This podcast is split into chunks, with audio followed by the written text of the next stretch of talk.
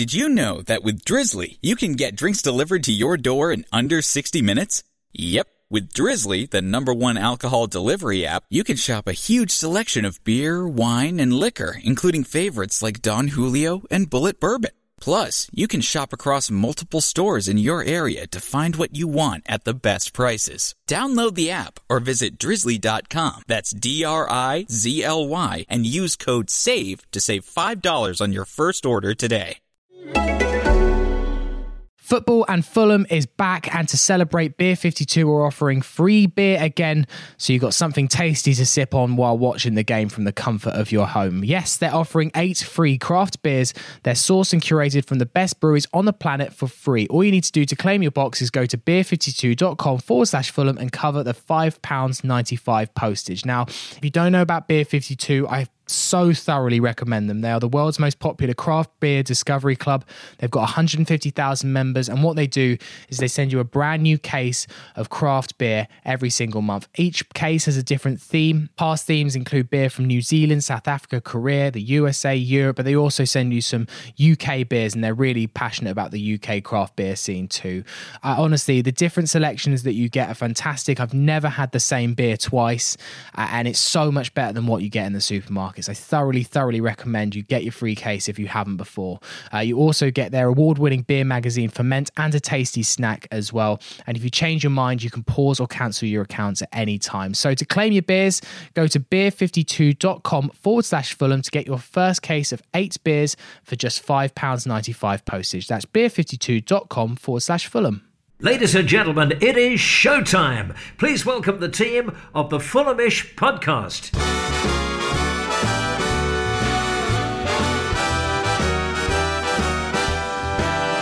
It's the Fulhamish podcast, your independent voice of Fulham FC. My name is Sammy James, and in today's episode, we're going to briefly look back at Fulham's Wednesday night Carabao Cup victory against Sheffield Wednesday at Craven Cottage as we booked our place in the fourth round and a trip to Championship side Brentford. Here to discuss everything that happened in last night's game and look a bit ahead to that fourth round match is Dara Curran.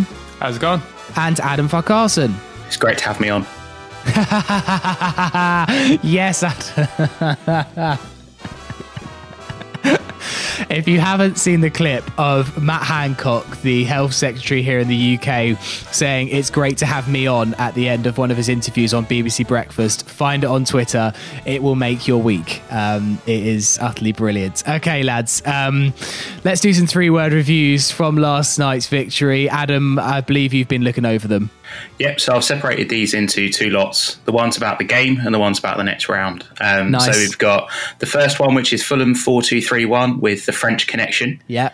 Uh, we've got Frank Miller 05 with Wednesday's Woeful Wednesday. And then finally, we've got Sebi Clark with Bobby Can't Finish, Thank God It's Over Read.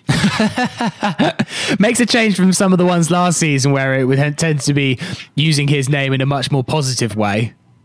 Well, we, we had Duck is Over Read, but I don't think it really was over, was it? No, it wasn't. Uh, the duck very much still remains. And then we've got uh, two about the, the next round, which is Remember Us Brentford from Christine on Twitter. and of course, Soul Bamba with Legoland trip booked. I mean, I can't believe that Brentford's first Premier League opponents at their new stadium is going to be little old Fulham. I could, you couldn't have written the script. It's utterly perfect. uh, right, we'll we'll speak about that a lot in a minute. But um, Dara, let's come on to last night's game. Um, plenty of changes from Parker, but overall a fairly strong starting eleven. It was one of those performances yesterday where obviously just happy that we got the win. It was fairly solid in the end, but it was pretty unconvincing throughout, wasn't it? Yeah, um, a lot of changes, but still looked strong. Um, I think, as you say, 2 0, it could have been a lot more comfortable for ourselves. They Wednesday were pretty good in the first half. Um, and I think the early goal just settled us, which was good. But we just lacked that clinical edge in front of goal. We we created six big chances and we only scored two. So need to work on that. Yeah, indeed. And um, Adam, the, the goal came pretty early, as Dara said, and it did kind of settle the nerves for Fulham. And as we said so many times, when we do tend to get that first goal, we do tend to kill off games fairly well. Um, it all seemed so simple that opening goal. Michael Hector did the world's biggest header, um, and it kind of put through Knockaert, who was very unselfish to, to it up for Kamara, who ha- had a very easy tap in. But yeah, it all just seemed all too easy. If only Michael he- Hector could just head and assist every game. I think that's half the problem, though, is that you know Hector was coming out into midfield to actually win that header. We see him do that week in, week out in the Premier League, and the, the, problem is he gets caught out a lot. He just didn't on this occasion. But if it keeps getting assists, maybe it's it's worth the risk. As you say, yeah, he seemed to he played through. Um, Knockaert, who was actually onside despite Gary Monk screaming offside. Um, so Knockaert's onside, passed it to Kamara, and it's an easy tap in. But it was kind of a it was fruitful for Knockaert when he's actually you know playing people in rather than trying to shoot himself. Yeah. Uh, throughout, that, throughout that game, we saw the, the good, the bad, and the ugly of Knockaert. Yeah. We saw the good, which is the assist. We saw the sublime, which was uh, the dink shot, um, Clint Dempsey esque. And then we saw the ugly, which is where towards the end of the game you can tell his confidence is up, but he's starting to take some more of the pot shots that maybe he would be better squaring. Yeah, indeed. He does just seem to. Um, he's like on FIFA when you have when you when you lean back too much every time you shoot. He just always skying it. I just he just needs to keep it down. He'd be an excellent um, rugby conversion taker. I know that for much for a fact. Uh, and then Dara Fulham's second came quite shortly after. Um, good work from Robertson to find Onomah. All the Sheffield Wednesday defence just seemed to encircle Josh Onomah. I think there was about four around him which just meant that. Uh, when Josh Onomah was able to swivel and get something away, um, Decordova-Reid had a pretty simple tap in, and hopefully good for for Decordova-Reid's confidence to get two in two. Yeah, it was good hold up play from Onomah. Um, again, all the all the uh, Wednesday players just seem to be drawn to him. But um, yeah, good for Bobby Reid to get the tap in because I think that's all that he's kind of scoring uh, at the moment, apart from like one or two last season where he just pulled out some really ridiculous skill. He just tends to be a little uh, a little poor in front of goal. So if he can get any little goal at the moment, is good for him for boost his confidence. Yeah, I mean, I feel like on Saturday he maybe put a few demons to rest on on on his finishing because I thought that was such an emphatic finish. And whilst okay, yes, he was played through one on one, you still got quite a lot to do there. And you know, as someone like um, Anthony Knockaert often shows with one on ones, they're not as easy as they often look. And he did actually finish it fairly well. So it's a fair play to Bobby. Uh, we didn't have it all our own way though, Adam. And Wednesday missed a few good chances in that first half, and a couple of them really were the makings of our own downfall, giving the ball away in defence quite cheaply sometimes. Yeah, I think that's that is going to be a factor of our play uh, for a little while. Whilst whilst we're still choosing to play out from the back, we are having to take risks, and any team that presses us high is going to get those chances back. But it's, it's where you're giving the ball out from the wide areas into the centre of the pitch, and you know you're, you're leaving your centre backs exposed. That is where I see the worries because Premier League teams will take advantage of that one. Uh, we've already seen from the likes of Arsenal and Leeds that uh, their pressing game has caused us problems, and you know, it's exactly what Villa and the like other uh, teams coming up are going to look to do against us as well. Yeah, indeed. And I guess it is just worrying while we try and settle in this defence that we're going to get picked apart from from some of those sloppy bits of play. And definitely a Premier League team would have would have made us pay. But it was pleasing, Dara, that Marek Rodak had such an impressive performance. And I'm really on the fence with Marek at the moment because look, Areola is clearly a top class keeper. You just have to look at like his Twitter profile where he's kissing the World Cup to realize the man's pedigree. Like, but Marek Rodak, in my eyes, hasn't done a lot wrong to not be number one still. And okay, yes, against Arsenal, Gabriel's goal, it went through his legs, but it was from a yard out. And Areola wasn't that impressive for me against Leeds. He didn't do anything spectacularly wrong, but also some of the goals were a little bit soft. What, what's your feeling on the whole Rodak Areola debate at the moment? Because Parker's got a real decision to make, and I guess what's made it harder for Parker is that he didn't have a proper preseason where he could analyse the two head to head. Yeah, I'm I'm a big fan of Rodak, uh, as are many Fulham fans, I, am sure. Um, I think that's that's the thing. We didn't have a chance to properly look at him. Maybe that's why Parker's thrown him in in the last game at Leeds, just to see what he's all about. Um, obviously, he would have had an idea before signing him, but uh, yeah, I was. I, I thought that Areola would probably eventually take the number one spot, but I was surprised to see him come in so soon into the season. I thought Rodak would have been given given the benefit of the doubt based on his performances last season. He really pulled off a couple of good saves last night. It could have been a lot tighter. He was there when he was called upon. Um, so yeah, I don't know. I don't know. He def- Parker definitely has a big call to make. Yeah, I mean, Adam, what's your thoughts on on the Rodak v Areola? Because it's it's kind of come to a head after such an impressive display from Marek last, last night. Yeah, I think that, you know Marek's got the clean sheet under his belt, which uh, Areola hasn't got yet. We did see Areola made some mistakes in the Leeds game as well. Oh, um, Areola did keep a clean sheet against Ipswich. Oh yeah, I mean that one sort of counts. Yeah, I, I it wasn't quite in the same circumstances, but I get what you mean. Okay, so they have one clean sheet each. Um, from from there as well, it's the, it's the fact that they're consistently pushing one another. So you know, if Marek Rodak has you know, as you say, a World Cup winning goalkeeper behind him, consistently coaching and pushing him and trying to make him a better goalkeeper, it's it's only a benefit to Fulham because it means that if Rodak is struggling, we have one of the best goalkeepers to be able to come in and take his place. But equally, if Marek is in the form that he was in last night and can continue that, um, then he has no reason not to stay in goal for me. Yeah, indeed. And then in the second half, the probably the most interesting things that happened. Well, uh, certainly the beginning of the second half, I can't believe that Sheffield Wednesday didn't score. There was real pinball in the Fulham box, and I, am just not 100 percent sure how it didn't end up in in the back of the net. So Gary Monk will be feeling that he's a bit disappointed. And I was quite surprised to see Parker say in his press conference today that he thought the defending was good when I'm thinking, well, a championship side came to Craven Cottage and created probably three chances they should at least have scored. Whilst they didn't go in, I think it's a bit of a stretch to say that we defended well in that game. But anyway, what I was going to come on to was the substitutions in the second half for Fulham. And Oh, it was nice, firstly, Dara, to see Carvalho and Tyrese Francois get a run out. And, and Carvalho was unlucky not to uh, maybe get on the score sheet. Yeah, he came close towards the end to nearly getting on it. Um, it was nice to see the youngsters get a run out because they're based on who we're linked with and the players that we've already signed. They're probably not going to see much game time this season unless we do go far in the cup. So I was delighted to see them coming on. They, they were quite lively uh, involved in play, linked up quite well, um, and Francois created a good chance for Bobby Reid towards the end of the game.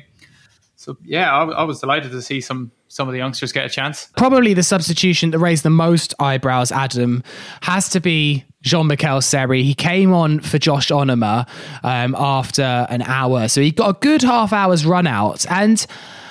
I thought he played pretty well. I mean, um, our own Frankie Taylor points out that he got more touches in 30 minutes than Decordova-Reid and Neeskens Kebano managed in the whole 90 minutes. And okay, it wasn't the best performance from Seri, but you can see his quality. And there's been a bit of a rewriting of Seri's abilities, I feel like, because everything that happened that season in the Premier League went so terribly wrong.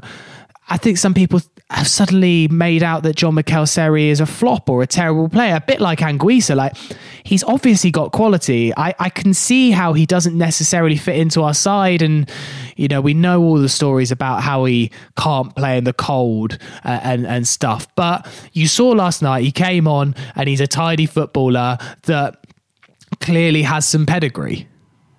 Yeah, for sure. I mean, I'm, I'm glad to see him back playing for Fulham. I mean, he's an asset of ours. Whether we keep him in this window, whether he goes, he still is an asset uh, for us. I think I'd probably describe him as a bit of a non-spectacular footballer at times. He links up the play really well. He makes lots of passes, takes lots of touches, but I'm not really sure what his role in the team is going forward. And I think he's kind of a victim of our system potentially because he's not necessarily defensively good enough to play as a six with the kind of defence we currently have behind him, unless we have the ball for the entire game and he kind of acts more as a quarterback. He doesn't displace Frank as an eight in a month of Sundays, really. No. And I think that, you know, you've got Frank, you've got Onomah that can play really well in that position as well. Um, he could work as a 10, but it kind of feels to me like we're trying to fit square pegs in round holes with Seri when maybe it's the best case that he does have to move on so that we can see the best of him. Yeah, indeed. But interesting that we'd even bring him on for half an hour. Maybe it's Parker just wanting to see what he's still got. But if he's going to be sold Dara, then it seems like a fairly odd substitution to make for, for half an hour from, from Parker's point of view. Do you think there's a chance that Seri doesn't go? Potentially. I mean, Tony Khan kind of alluded to it at the start of the season that unless a bid comes in, he'll probably stay. I, I, again, I'm kind of with Adam. I don't really see where he fits in. It it seems last time we are in the Premier League that he was almost just shoehorned into the squad somewhere, and it, it didn't really work for us. So I'm not sure what role he has to play for us.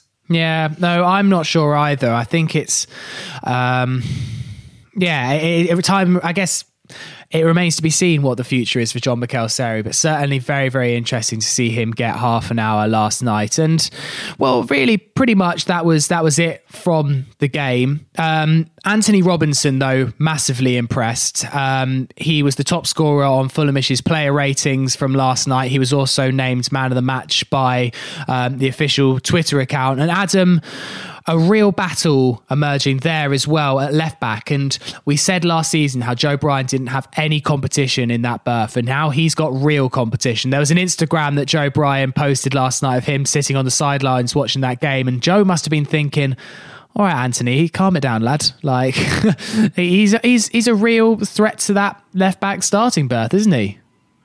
He is. I mean, at left back, you could see that he could take the place of Joe Bryan because I don't think we've seen that level of directness, you know, from a, a fullback in Fulham since Ryan Fredericks, and it is absolutely amazing to see because it does give us uh, an extra threat. I think he doesn't necessarily quality wise displace Joe Bryan from a delivery perspective just yet. He can drive into the box, but I think having Joe Bryan's delivery is key to our squad as well, you know, even from some of the free kicks he takes.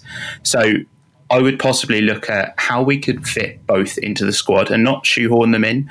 But Joe Bryan played a lot of his time at Bristol City at left wing as well. Um, we know that his defensive qualities have been questioned.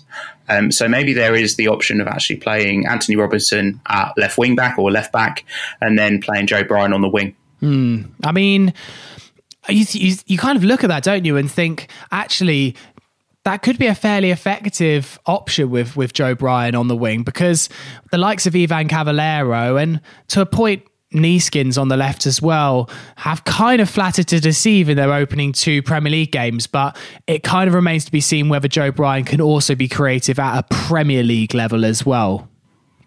For sure. I think that you know, we, we might have to change our system a little bit to fit that. But the way that we've been trying to play these wingers hasn't worked for us so far in the fact that they've been trying to kind of cut in, create opportunities almost as additional number 10s really for us rather than actually being true wingers. So if we're actually getting the service from Tete on the right hand side, maybe we can find a, a similar kind of out and out winger to play on the right hand side or alternatively you play Kamara in there as a kind of second striker. I think there there is a role in our team emerging for the second striker role that never used to be there, probably because of the people that we had at the club.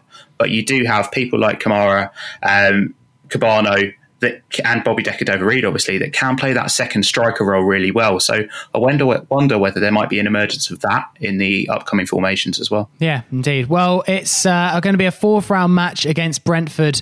Um, uh, probably going to be a week today, as in Thursday next week, because of course you've got Aston Villa on the Monday night, which the game's been moved to 5:45 now for the third time. That that that kickoff time has been changed, and that's come in because with the pubs shutting earlier in England after the government's announcement on Tuesday. That's meant that the Liverpool Arsenal games needed to be moved from 8.15 to 8, which then had a knock on to our game. So it's been moved forward 15 minutes.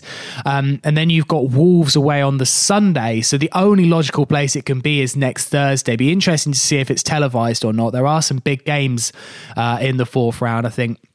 Spurs are playing Chelsea and Arsenal are, are playing Liverpool. But of course, local derby was the playoffs um, back at Brentford's new ground. It's certainly one that the, the TV selectors might consider. So it'd be very, very interesting to see if we get the nod for TV. Um, right, we're going to take a little bit of a break and then we're going to look forward to Monday's game against Aston Villa.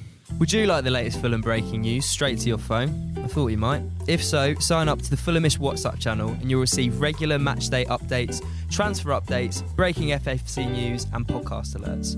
It's 100% free and you can opt out at any time if you want. To sign up, go to fulhamish.co.uk forward slash WhatsApp and follow the instructions. That's fulhamish.co.uk forward slash WhatsApp. Welcome back to the Fulhamish podcast. Sammy James here with Adam Farcarson and Dara Curran. So we're going to look ahead to Monday night's game against Aston Villa. Going to be speaking to Dan Bardell from uh, the Athletic and also from the Villa View to get an opposition view on things. Just Adam, quickly, um, what are you hoping to see on Monday in terms of Scott's starting 11 against Villa? There was obviously lots of changes for the Leeds game. So what are you thinking that Scott will be doing on Monday to try and get our first points of the season. It's an absolutely massive game, isn't it? So I'd really love uh, to take some of the players that have performed exceptionally well in the in the cup games and obviously in the league games and just put that into our strongest starting eleven that we can. Sounds simple, but we, we've seen managers struggle with that in recent times. So I'd start with probably actually I would start with Marek Rodak in goal. Yeah, I would try try and keep him as a number one with Areola pushing him. Yeah, uh, I would start with Antonee Robinson. Uh, left back after that performance yesterday. I do think it was exemplary, and I'd love to see him starting for us. I'd probably then have Tim Ream and Michael Hector. Um, I don't think we have another option just yet. I don't think Odoi impressed enough at left centre back to warrant taking that place. And Hector does have quality, just needs to come good. Uh, Kenny Tete at right back, I think you know he's solidified his place there. At six, I would actually have um, Harrison Reed still with Anguissa, and I'd actually put Tom Cairney in front. He's got a good record against Villa, and I think I wonder whether he was rested last night because there is all focus towards the Villa game with him playing at 10. Uh, Joe Bryan at left wing. Uh, on the right, I would put Kamara. I think he was really good as uh, you know the striker role yesterday. Um, so I, I, still want to keep him in the team, however we can. He is kind of the the wild card in our arsenal at the moment. And then up front, uh, obviously starting Alexander Mitrovic. Yeah, well, I'll be. I, I don't massively disagree with what you're saying there, Adam. Actually, I think um, I'd like to see Knockaert maybe get a run in the team. I think that he's shown flashes of, of quality, and I, I just think that the wingers are a little bit of an issue at the moment. Um, but I'm certainly interested to see what he does there, and of course, will be interesting to see um, if the Marlon signing happens in time. It, Apparently, he's having a medical at Fulham as we speak. Um, so it does look very close. This uh, reported £14 million move from Sassuolo um, looks imminent, although I reckon Monday may be coming a little bit soon for him. Right, let's go speak to Dan Bardell, as I said, from the Athletic and from the Villa View. And I started off by asking him how things are looking in the Villa camp after an opening game win for them. Yeah, I feel like the club's in a pretty good place at the moment. I mean, you'll know from when you were last in the Premier League, and then we've obviously had a season as well where transfers can be a bit scattergun, but because it's our our second season, we haven't had to be as busy, although we are still doing business and we are spending some money.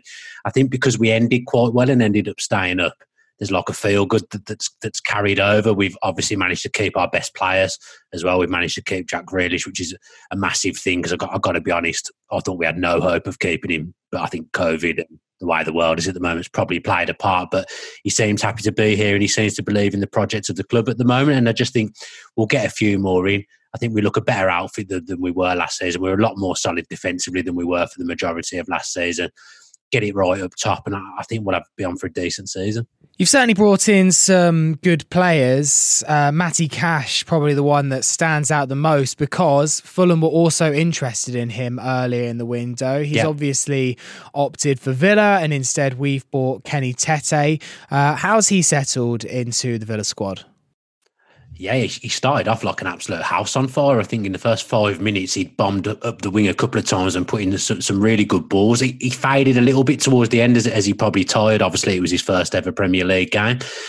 But it's, it's a lot of money. Obviously, he'll know it's a lot of money. Everyone will think it's a lot of money. But we're quite lucky in the fact that we've got pretty wealthy owners at the moment who are prepared to put their hands hands in the pocket. So it's the money's not a massive problem for us. But I think you've done good business as well. I think three million was it for, for Tete? I think I think that's pretty good business for someone who's got Champions League experience and has been playing at a high level, Dutch international. But we seem to want this English core at the moment, especially at the back. The back four at the on Monday were, were, all English, which is, is, is, nice to see. The last time Villa was successful, which was probably about 1996, and, and to be fair, under Martin O'Neill, under Martin O'Neill as well in the, the late 2000, you know, 2008 to 2010, we had a predominantly English back line. So it's it's kind of a, a nice thing to say. But he was very good. I was very impressed with him, and I think he's one of them that, that's only going to get better. But if he wants to get an England squad, obviously there's a lot of competition at right back at the moment. How has Ollie Watkins settled into the squad? Obviously, his last game for Brentford was against us in the playoff final, and yeah, he didn't have as greatest game. It was kind of built up as Watkins versus Mitrovic, the two top scorers in the championship. But from what I recall, Ollie Watkins had maybe one shot on goal. And, and look, Mitrovic didn't play a massive part in the final either because he was injured. But it'll be interesting for him. His second game is up against the club that kind of denied him to get promoted with Brentford. Uh, and in that opening game against Sheffield United, I thought he was okay, but not spectacular. I think it was difficult for him purely because of Sheffield United going down to 10 men so early. So they obviously sat very deep, and Watkins is the kind of player that, that wants to run in behind. He's off the ball movement's very good. I mean, obviously, he's the one that ended up getting John Egan sent off with his movement and his pace. But the way we were forced to play was just swinging crosses into the box, which probably didn't really really suit him. To be honest, he, looked good in the cup game the, the, week before. Again, it's a massive, massive transfer fee. It's clear that we've probably spent more than, than we wanted to, but we were desperate for a striker because we didn't have one last season, and that, that was one of the reasons why we were down the bottom. I think if we'd have had him last season, I don't think we'd have been in the trouble that, that we were. So I think he'll do well for us. From, from what I hear, everyone around the club's pretty impressed with him. I think he is a Premier League player and I think he'll hit double figures. And I'm just looking forward to seeing more, more of him. I'm not sure what his record's been like against Fulham over the years, but hopefully he can bag one on Monday. I want to get your thoughts on the relationship between Fulham and Villa and the fans. Obviously, we played you in the playoff final and we all know what happened. And it's felt ever since then, from a Fulham perspective, like Villa fans have had a bit of a chip on their shoulder about Fulham. And I went yeah. on Football Focus before we played the FA Cup game in, in January, and and I said that there's a weird rivalry between Fulham, but not to read too much into it. Anyway, I have never had so many people on my Twitter mentions basically slating me for thinking that.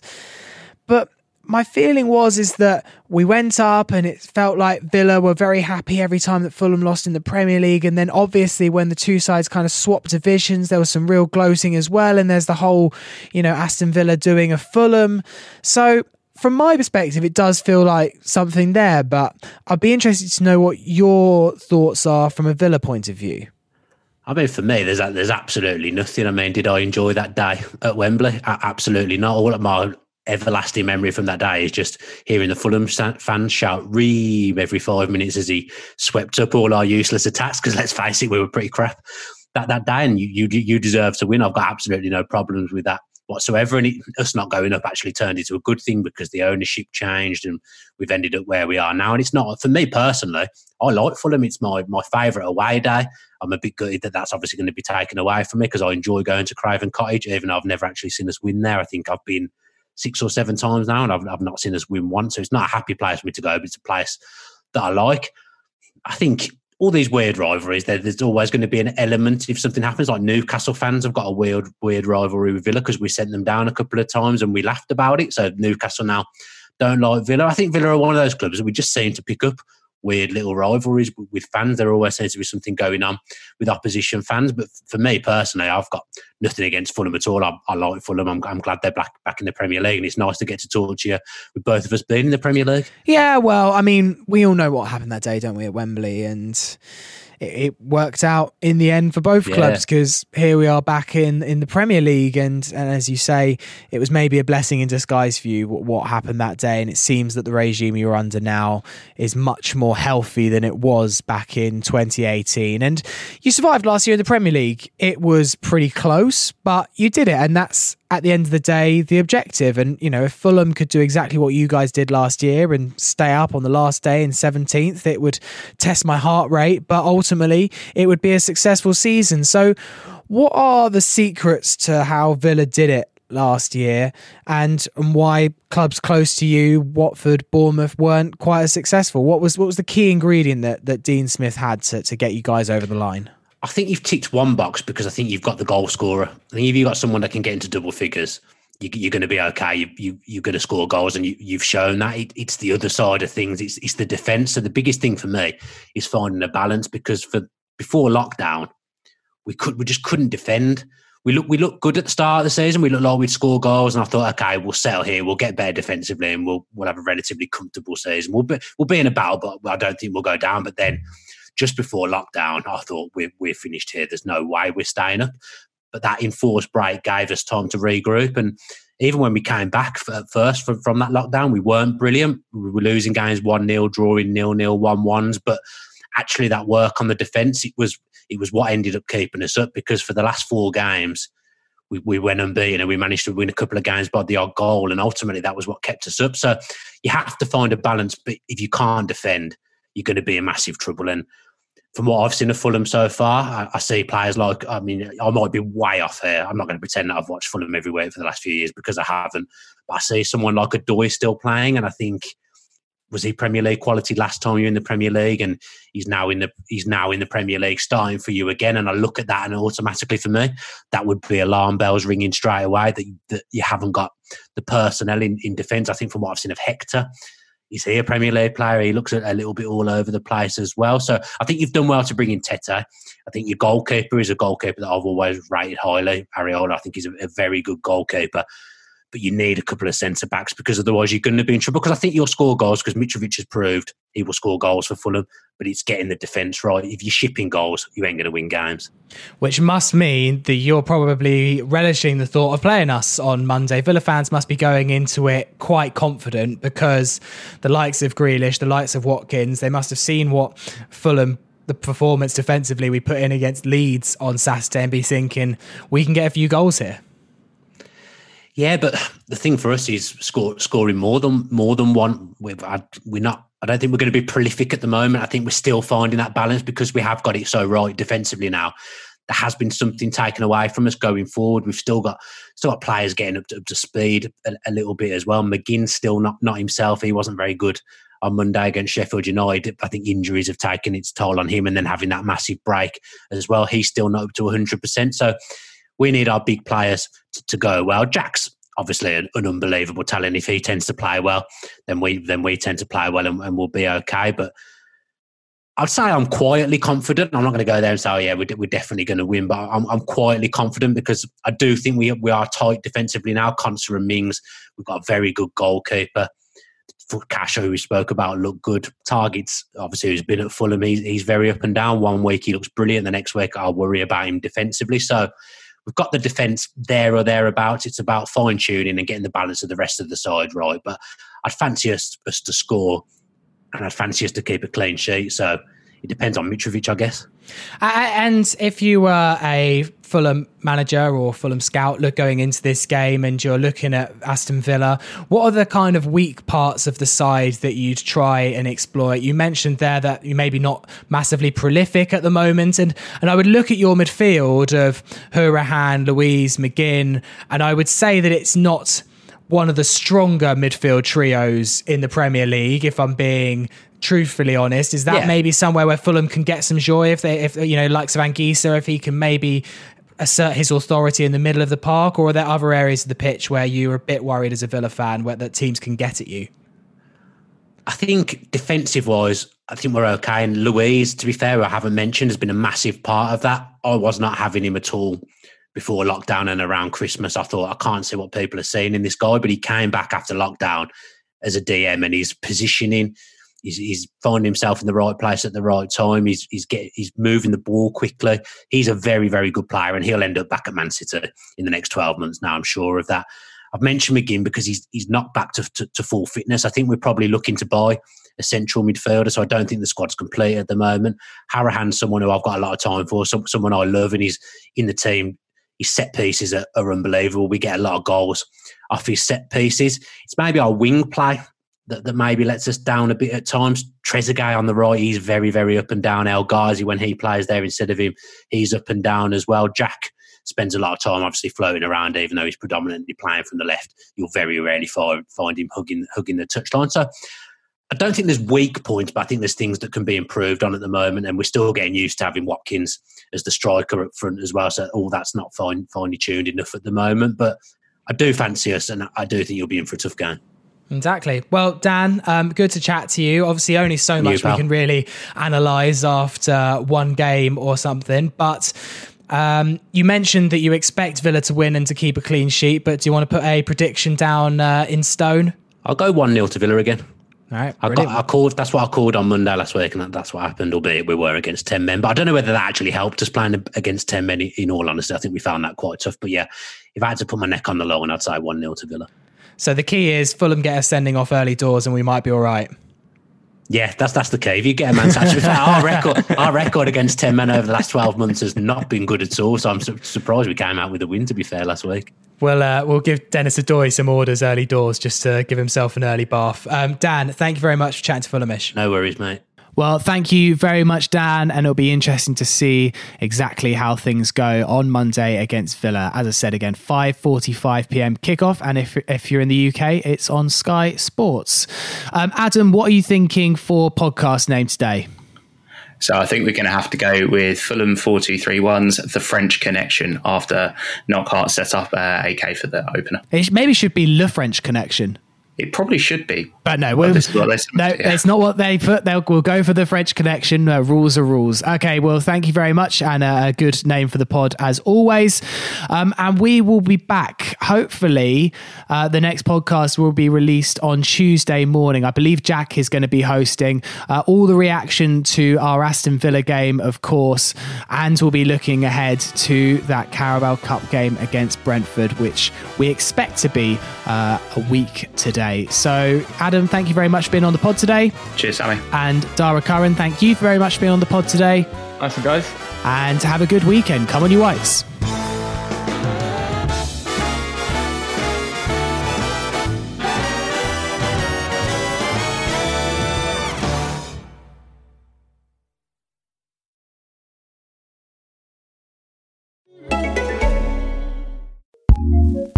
ACAST powers some of the world's best podcasts.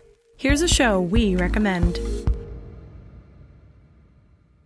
Hey, it's Maria Hinojosa here. And Julio Ricardo Varela. We are the co hosts of the Roundtable podcast, In the Thick, where we talk about politics, race, and culture from a people of color perspective. That's right. Every Tuesday and Friday, we bring you the latest political news, covering the stories and issues that matter to communities of color with amazing POC journalists, activists, and academics from all over the country. So you're not going to want to miss our coverage because we have a lot of fun. We do. Which means that on election night, November 3rd, we are going to be hosting a live virtual show to give you the much needed POC perspective on this crucial night in our country. Follow us on social media at In the Thick Show to make sure you don't miss the updates and this live analysis. Subscribe to In the Thick wherever you get your podcasts. ACAST, ACAST recommends.